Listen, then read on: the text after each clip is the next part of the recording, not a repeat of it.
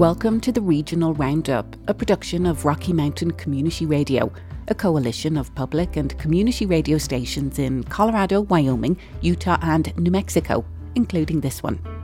I'm Maeve Conran, the coalition's managing editor, and today we'll hear about the prominence of the KKK in Denver in the 1920s.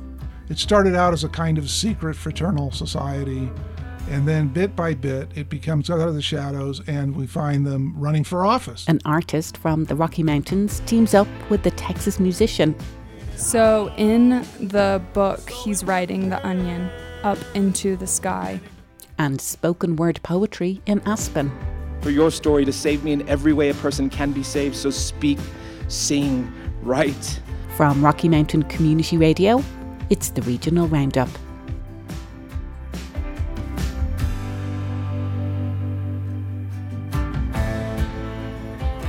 In his new book, Gangbuster One Man's Battle Against Crime, Corruption and the Klan, Alan Prendergast writes about Denver District Attorney Philip Van Cise, who in the 1920s busted a crime ring that had been thriving in the city. Van Cise then turned his attention to an even greater threat the Ku Klux Klan, which was in the process of taking over state government. Why was this somebody that you wanted to write about? Well, in part because he wasn't well known. I was rather baffled that he isn't better known. Um, I first came across the name when they were trying to decide what to name that, gest- that jail after, and uh, his name came up, and all I knew at that point was that he was a DA in the 1920s. But he had two really memorable battles going on then uh, against criminal elements in Denver, of which there were quite a few. And uh, the first battle is pretty well known, at least among historians, which is that he took he sort of cleaned up an organized crime group of confidence men that were fleecing rich tourists uh, in Denver, and did this in a very interesting way. But the second battle is, is, I think, the reason he isn't better known, and it has to do with him standing up to the Ku Klux Klan at a time when the Klan was in the process of taking over state government in Colorado. And that didn't win him a lot of friends at the time. But it, it, in retrospect, of course, looking back now, we can see that he was doing some remarkable things. And it made me really want to write more and find out more about who was this guy. Well, what I found interesting was just your description of what was going on in Denver with all of these cons that we're having and these grifters as you write about them and it's called the big store. What was that name in as it pertained to denver? And why was denver and colorado such a hub for organized crime and particularly this type of you know con men these grifters? Yeah this is something that if you've ever seen the movie the sting you would have some idea what i'm talking about. It's really the, the long con where it's not the sort of thing you do on a street corner in a minute. It's a series of very talented confidence men, all playing different parts, luring a mark into a investment that is going to basically disappear. And it, this takes place over a process of weeks or months, and it involves very large sums of money. Um, Denver was important for, for, this kind of work because, number one, every summer there was a number of tourists coming to town. Denver back then was a real attraction, a new place to go for a lot of the bored wealthy in other parts of the country. In the summer, they would come to Denver and they would, you know, go up to Red Rocks and go up to Pikes Peak and things like that. Um, but more important, Denver was a protected town. It was a fixed town. That's what the big store refers to is is a town where you can operate without worrying about the law because the police have been bribed. And Denver was incredibly corrupt at this time. That's the part that I think people don't realize when they go into history is just how pervasive this sort of uh, corruption was and, and how it affected the ability of these conmen to operate.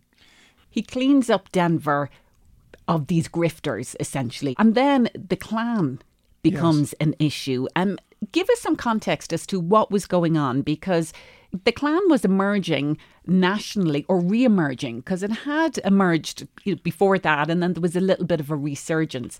What was going on nationally and then why did Colorado become such, once again, a hotbed for Klan activity? Right. Yeah, no, that's a great question. The, uh, the interesting thing is the original Klan, uh, the one we know about from movies and so on, was right after the Civil War. And this was a very violent terrorist group trying to stop Reconstruction, basically. Um, the one that came up in the 20s is a whole different animal. Even though it has the same roots in white supremacy, it is essentially soft pedaling that message and trying to do other things. It's interested. It's a political movement and really a, almost a populist movement trying to gain power, and it manifests itself in different ways. In Colorado, it started out as a kind of secret fraternal society and then bit by bit, it becomes out of the shadows, and we find them running for office. I mean, and sometimes they're running and openly as a Klan member, but a lot of times not. The mayor's race in 1923, Van Cise was, a lot of people wanted him to run for mayor. He declined and this guy Stapleton ran instead and became mayor. And he denied being a Klansman, but if you go look in the Klan ledger books, which survived from those days, you'll see that he was already a Klan member at the time that he started running for office, and he started putting other Klan people in power. So Van Cise had just gotten rid of this other group of corrupt officials and now suddenly he's got Klan policemen and a Klan manager of safety and a Klan judge. So it, it, uh, to me, the two investigations are very closely related. And what the Klan was doing is a more sophisticated kind of con in a way than what he had seen with the grifters. But what was actually the reality then for those communities that were being targeted by the Klan? Because we, we hear about Ward Gash. Yes. And he this is where in your book this is when we start hearing about the Klan. And back in 1922 he gets a letter from the Klan or a letter on kkk yes. stationery basically telling him you know get out of town or, or whatever or threatening him. Yes. And so the reality for people who were targeted by the Klan what was pretty significant to me. And I know at that time there were a lot of immigrants, there was a lot of Latinos, we, you know, of course, African Americans, there was so much going on. What was the reality for people living well, in Denver? It, it, it, could be serious. I mean, there were there were a couple of beatings. There were there were, and then one I know of with a Jewish lawyer and one with a Catholic uh, Knights of Columbus activist. Um, and certainly Ward Gash did leave town briefly, but Van Cise was intent on getting him back and saying, you know, basically saying, you have a protection in our city. You know, this is not something we're going to tolerate. Um, but I think for everybody who was intimidated by them, there, there, there is another aspect of people who refused to be intimidated. And, and that was true with each of these communities. There were some pretty good stories. Um, they burned a cross on the lawn of the head of the NAACP in Denver. His response was to start wearing a gun and to uh, arrange for the national NAACP convention to be in Denver in 1925 when the Klan was at the peak of its power, which I think was a very bold thing to do and say and just sort of like daring them to try to discourage or scare these people away, which they couldn't do. Were you right as well that on I think on Friday nights, caravans of clanners, clucklers, they drive through West Denver into neighborhoods harassing Catholics or Jews or whoever was well, living on Friday there. nights it was the West Denver, West Denver because of the Jewish neighborhood on, and their Sabbath. Mm-hmm. Um, so you know they, they, were they were they were morons. They were trying to do all these things. I mean, I don't think there's any question about that. But I, I also think there were a lot of pockets of resistance to this. So eh, I, I, didn't want to overemphasize how scary or you know how terroristic this group was. It was not like it played out differently in other places. In, in Texas and in California, for example, the 1920s Klan was very violent and was prosecuted and uh, was quickly a pariah organization. And in Colorado, they were much more interested in becoming the mainstream. And, and they worked hard at that. You, you, you see these photographs, some of them are in my book, of the women's auxiliary, you know, handing out charity. These are all these women in Klan robes uh, with baskets of food for, you know, the underprivileged. And so they, they did good PR in Colorado and, and tried to downplay the, the violent nature of, of what they're really talking about. And what about neighbouring states? Because you write about a Klan group out of Wyoming, I think northern Colorado, Wyoming. There was a Grand Dragon who was over that region. Right. What about other parts of the Rocky Mountain West? Were they present there? Yes. Um, not as strongly as in Colorado, but it, surprisingly in the Northwest, they were very strong. I mean, if you want to go as far as west as like Portland, it was a huge Klan town. Uh, parts of western Colorado uh, were were really great, strong pockets of Klan support, Grand Junction. Um, Cañon City was a real bastion of Klan support. but it, it, it, sort of varied from place to place. Uh, for example, I, I would have expected, knowing something about the history of it, that Colorado Springs would have been a popular Klan place. It wasn't. And part of that is because the city fathers were very sensitive to the tourism trade, and they didn't want to scare anybody off. And so they made it very clear to the Klan that they weren't going to get much traction there, and they didn't. Um, so, I mean, it's kind of, you almost have to sort of vary it state by state, city by city, about where they really found a home. And sometimes they modified the message just to be more, you know, make it fit better with who they were tr- trying to appeal to. You mentioned the rapid rise, but then the rapid decline of the Klan, and that came in in around 1926 or so. Right. There were a lot of other factors for that. It wasn't just Van Cise's no, legal. and some of it was happening nationally, and a lot of it, as I say, was self-destruction. Um, there, there were exposés and scandals involving the corruption of the leaders. Uh, some of the leaders went to jail. Uh, there was embezzlement. There was schisms, and and the Klan just sort of fell out of favor almost as rapidly as it had arisen. It's really remarkable to see how how how completely it collapsed. So, what about the legacy then of the Klan? Well, I think what's interesting is the Klan never completely goes away. Um, we've seen resurgences here and there. Maybe the Black Klansman is about a Klan activity in Colorado Springs in the early 70s. Uh, there was certainly another Klan that was causing trouble in Denver in the early 90s. Um, I, these are much smaller and more fringe groups than the one in the 20s, though. Uh, so in some ways, the legacy of the Klan is is the is their own erasure at some point because of their their internal problems as well as the people who stood up to them. And, and Van was not the only one doing that. Clearly, I mean, there was there was resistance to the Klan from uh, the black community. There was resistance in the Jewish community and, in, and among the Catholics. That all all of which is pretty notable in its own way. Um, so I mean, it, yeah, there, it keeps coming back, but I, I don't think it's anything like this crazy mass movement we saw in the twenties. Alan Prendergast has been our guest. His latest book is Gangbuster One Man's Battle Against Crime, Corruption and the Klan. Thanks so much for being with us. Thank you. It's been great. You can hear a longer interview with Alan Prendergast about his book Gangbuster One Man's Battle Against Crime, Corruption and the Klan online at kgnu.org. That interview was excerpted from the Radio Book Club, a collaboration between KGNU and the Boulder Bookstore.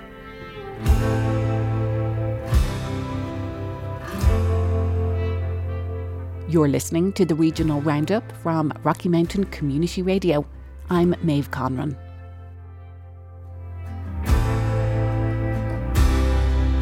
In a unique collaboration with roots in southwestern Colorado, a local printmaker and Austin, Texas's beloved Shiny Ribs intertwine art and music to explore a cosmic query. Who built the moon? KSJD's Lacey McKay has more. The song Who Built the Moon by Shiny Ribs is a mythical story of a lonely pilgrim who creates the moon from an onion to combat his isolation. Once there was a pilgrim, he was lonely as a broom. He had the idea to build the moon. Through his tears and toil, he forms a celestial body that influences tides and connects everyone under its watchful presence and it made him cry. Then he covered it up. The Pilgrim's legacy is the shared wonder we all feel when looking at the moon, a symbol of collective solitude and curiosity. Here's Kevin Russell, the multi instrumentalist and singer songwriter who is the main creative force behind Shiny Ribs. I knew I wanted to write a song, but um, I think in my mind too, it was maybe I thought it might be a more of a kid's song, you know. But once once I played it and lived with it. I was like, this is just a good song.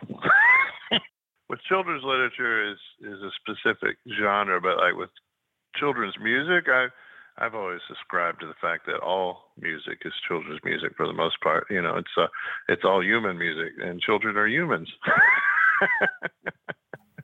The person behind the crafting of the new children's book based on the Shiny Ribs song is Katie Terrell Ramos, a local printmaker here in southwestern Colorado who also acts as the owner and operator of Mesa Verde Lavender. So I was a music teacher uh, and I was teaching at an elementary school and my husband got a job in Texas. And so it was either keep teaching in Colorado or go live with him. So I went with him for a summer and he encouraged me to take my first art class ever. Well, since like middle school, because I did music during high school and college. And I took an art class at the Southwest School of Art, I think is what it's called. And um, it was a block printing class. And so we were going to learn like screen printing, all these different things. And like one week into the class, my teacher had a rubber stamp in her art box. And I stopped the class.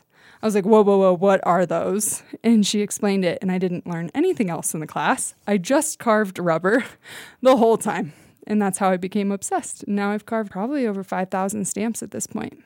Katie saw Shiny Ribs while in Luckenbach, Texas, and was encouraged by her father in law to check out the legendary conga line that Kevin often conjures at the end of his shows, and she was instantly taken in by their performance. We got into the conga line and I was like, oh my goodness, this mm-hmm. musician is magic. I published my first book, Igabadif the Musical Yak, and mm-hmm. I sent it to him and I said, you know, you're one of my favorite artists. I'm super inspired by you. It would mean the world to me if you sang the song from mm-hmm. the book. And two weeks later, he sent me a video with him singing the song. After some self described fangirling, Katie decided to add Kevin to her next book of illustrations. To thank him, I put him into my second book, Face mm-hmm. the Musical Flamingo. And so he's illustrated in it. And that's kind of where we got started. We started a friendship there. And then once that book came out, he asked me about doing Who Built the Moon. Kevin says that he originally wrote the song with kids in mind, but he saw the opportunity to put it into book form and was drawn to Katie's unique illustration style and ability to capture the nature of the song. The aesthetic part of an illustrator is what I was after. So I didn't want just anybody doing it. I could, of course, hired somebody to, to do it um, they've got to understand and appreciate where you're coming from and what it means. So when I saw her artwork, I got to know her through the Igabadif book, got to know her and really saw how productive and awesome she is. I was like, she'd be the perfect person. I love her style. I like her her mannerisms. You know, the way she represents characters, the way she thinks about her art. So um, yeah, it was just a natural for me, and, and and I figured she would be into it because she was a fan and she she dug the song and everything. So it seemed like a natural fit. She's so thoughtful about the way she approaches her projects. Um, I should be so thoughtful. it was lonely as a broom. He had the idea. Who Built the Moon is a little bit of Kevin's story. So Kevin had a musical story that's just incredible. It's been fun to watch him in the Gourds, and then he went to Shiny Ribs, and I think he's just had this really cool path in his musical uh, journey. And so I wanted to highlight his story. So in the book, he's riding the onion up into the sky. And the lyric is he cut the ropes and it came unwound, and he raised it up, up off of the ground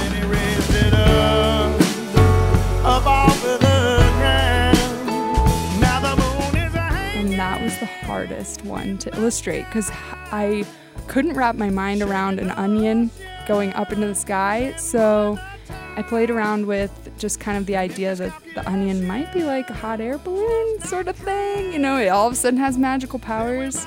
And that illustration has definitely become one that I'm really excited about. That and the moon at the end with the conga line.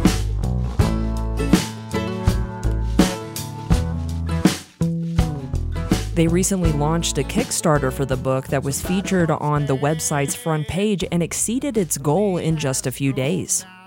Yeah, so Kevin and I kind of went through a journey of figuring out how we wanted to publish the book. And um, I asked him if I could do it as a Kickstarter because I've always wanted to launch a book with a Kickstarter and I've never done it before and he he gave me the green light. And so i built a campaign. I got to design a bunch of different um, swag that goes with it and some t-shirts some tote bags, like all mm-hmm. sorts of really cool stuff. But what it helps us do is order a ton of hardcover copies of the book. And then we can send a bunch of them out. They already have homes because mm-hmm. people pledge to get a book in the Kickstarter. But then also we can have books to give to bookstores and places. When he goes on tour, he'll have mm-hmm. them, and it's all for that. Our goal was 6,000, mm-hmm. and last time I checked, we were at 25,000. There are over 100 hand carved rubber stamps in it, and so it's been a labor of love and, and a project that I've dreamed about doing for years now. I've learned that a lot in this process of we're all just artists, we're all people that are on a path, and we all want to create beautiful things and we all want to follow our passion. And it's been really inspiring to have a seasoned artist who is willing to just encourage me to follow my dreams. And so I feel really excited to keep doing this and illustrate more songs into books. That's my goal. You can find more information about the project by searching for Who Built the Moon on Kickstarter or by following Katie Ramos or Shiny Ribs on Instagram.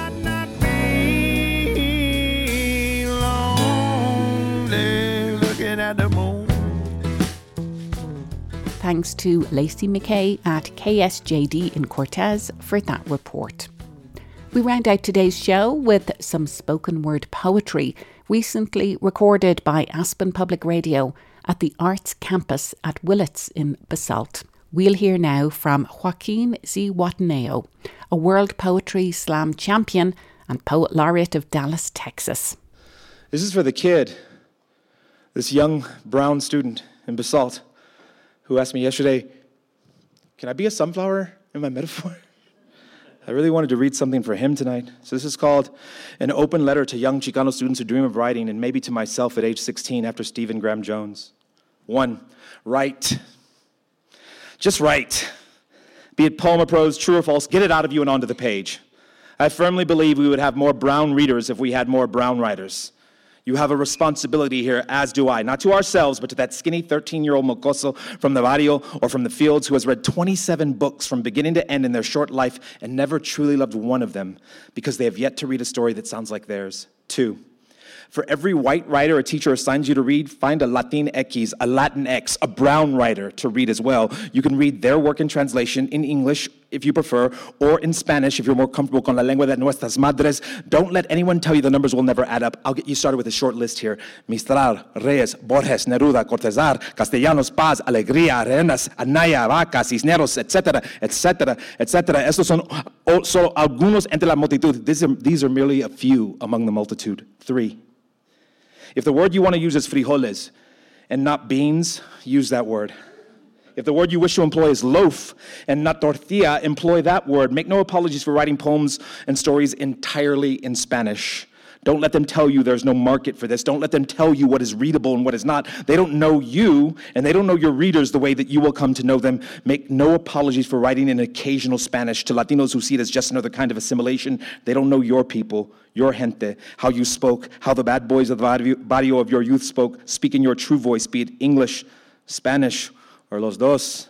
Four, you don't have to go to far off galaxies in your mind's eye for an ideal for a poem or a story. Start in your grandmother's kitchen, el jardín de su abuelo. Listen to lovers quarrel at the taqueria. Watch closely as the tortillas bubble and blacken on the comal. Feel your tío's hands as he returns from the fields. There are poems and stories all around you just waiting to be found. Sometimes you don't even have to look for them. We are a loud people. We argue loudly. We love loudly. We live loudly. Sit in the middle of all that noise and silence yourself. The poem will find you. Five.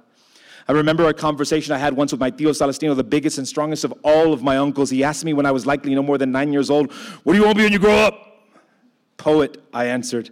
I had no idea where that answer came from, but I knew that I meant it. Months later, my Tío said to me, So you still want to be a writer, huh? Questions asked in declarative statements, a trait common of all, in all my uncles. Uh huh, I replied sheepishly. And then he said, Mio, you must know that when they see you, when they read your last name, they will see you as Mexican first and American second. What does that mean? I asked.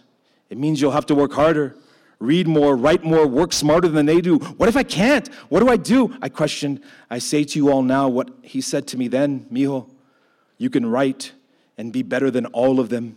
You just have to keep your mind and your knife sharper than theirs. Six. Many of us are Catholics.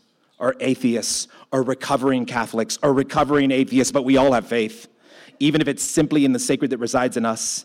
But the weight of that faith, the weight of our youth, combined with the color of our skin, means we are steeped in sacrifice and guilt. We are practiced at both. If it hurts to write it, if it hurts to read it aloud, if it hurts you to place it on the page, you must know that you have the right to write it.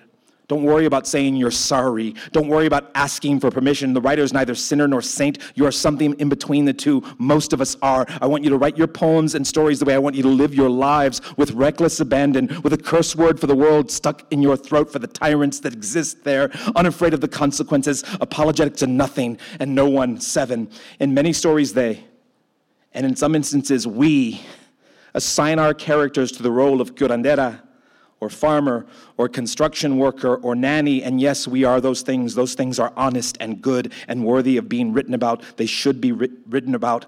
But I challenge you to remember that we are also poets and teachers and doctors and senators and dreamers and song singers. We must, when we create our characters, remember wh- who we come from, who we are, and who we are destined to be. Eight, when writing a story or a poem, you must know that sometimes the word you want to say does not exist in English. In those moments, I implore you to fall back in la lengua de sus abuelos. A little white cross beside the road to mark a spot where someone has tragically died is 16 English words trying to say one thing, one undeniably tragic and poetic thing, but even with all those words, it still falls, falls short. Pero la palabra en español, descanso. Yes, that says it all perfectly. Nine, and I promise you I'm almost done, audience. Trust your voice. It took me a lifetime to learn that. Don't let it take you as long. Know that the world is ready for your voice. Your time is now. We are listening. I am listening. I'm listening to every single one of you. I'm grown weary of my own voice. I want to hear yours.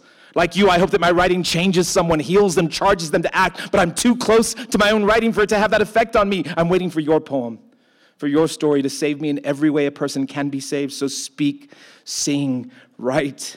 Become a sunflower if you must. Press the pencil down hard when you do. Trust me when I say you will leave an impression on things you are not intending to impress. 10. An astonishing American poet once said, If you do not use language, you are used by it. You young brown writers come from two languages.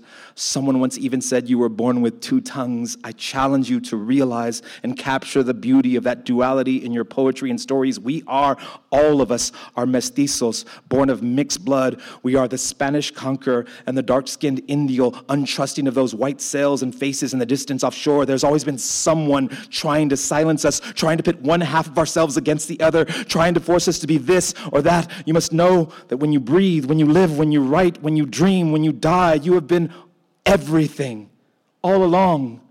You and I are children of conquest, but if we soul search, we can find the poem that forgives the Incan, Mayan, or Aztec for existing in us as stars exist to the child, you know, beautiful but distant. And if we dig deeply enough, we can also create the poem that forgives the conqueror for being blind to the beauty, for creating that distance. This is the story of us. This is the poem that lives in each and every one of us. If you don't write it, who will? And lastly, I want you to know your beautiful brown poems and stories are significant and necessary and sacred in every sense of the word. And because of that undeniable fact, always remember, always know that no man can build his wall around your voice. Thank you. That was Joaquin Zihuatanejo performing at the Arts Campus at Willits as part of the Aspen Words series. And to hear more from Joaquin and from other poets, go to aspenpublicradio.org. You've been listening to the Regional Roundup, a production of Rocky Mountain Community Radio, a network of public and community radio stations in Colorado, Wyoming, Utah, and New Mexico, including this one. Thanks to KGNU KSJD, and Aspen Public Radio for today's show. Our theme music is Take Me Somewhere by Joel Adam Russell. I'm Maeve Conran. Thanks for listening.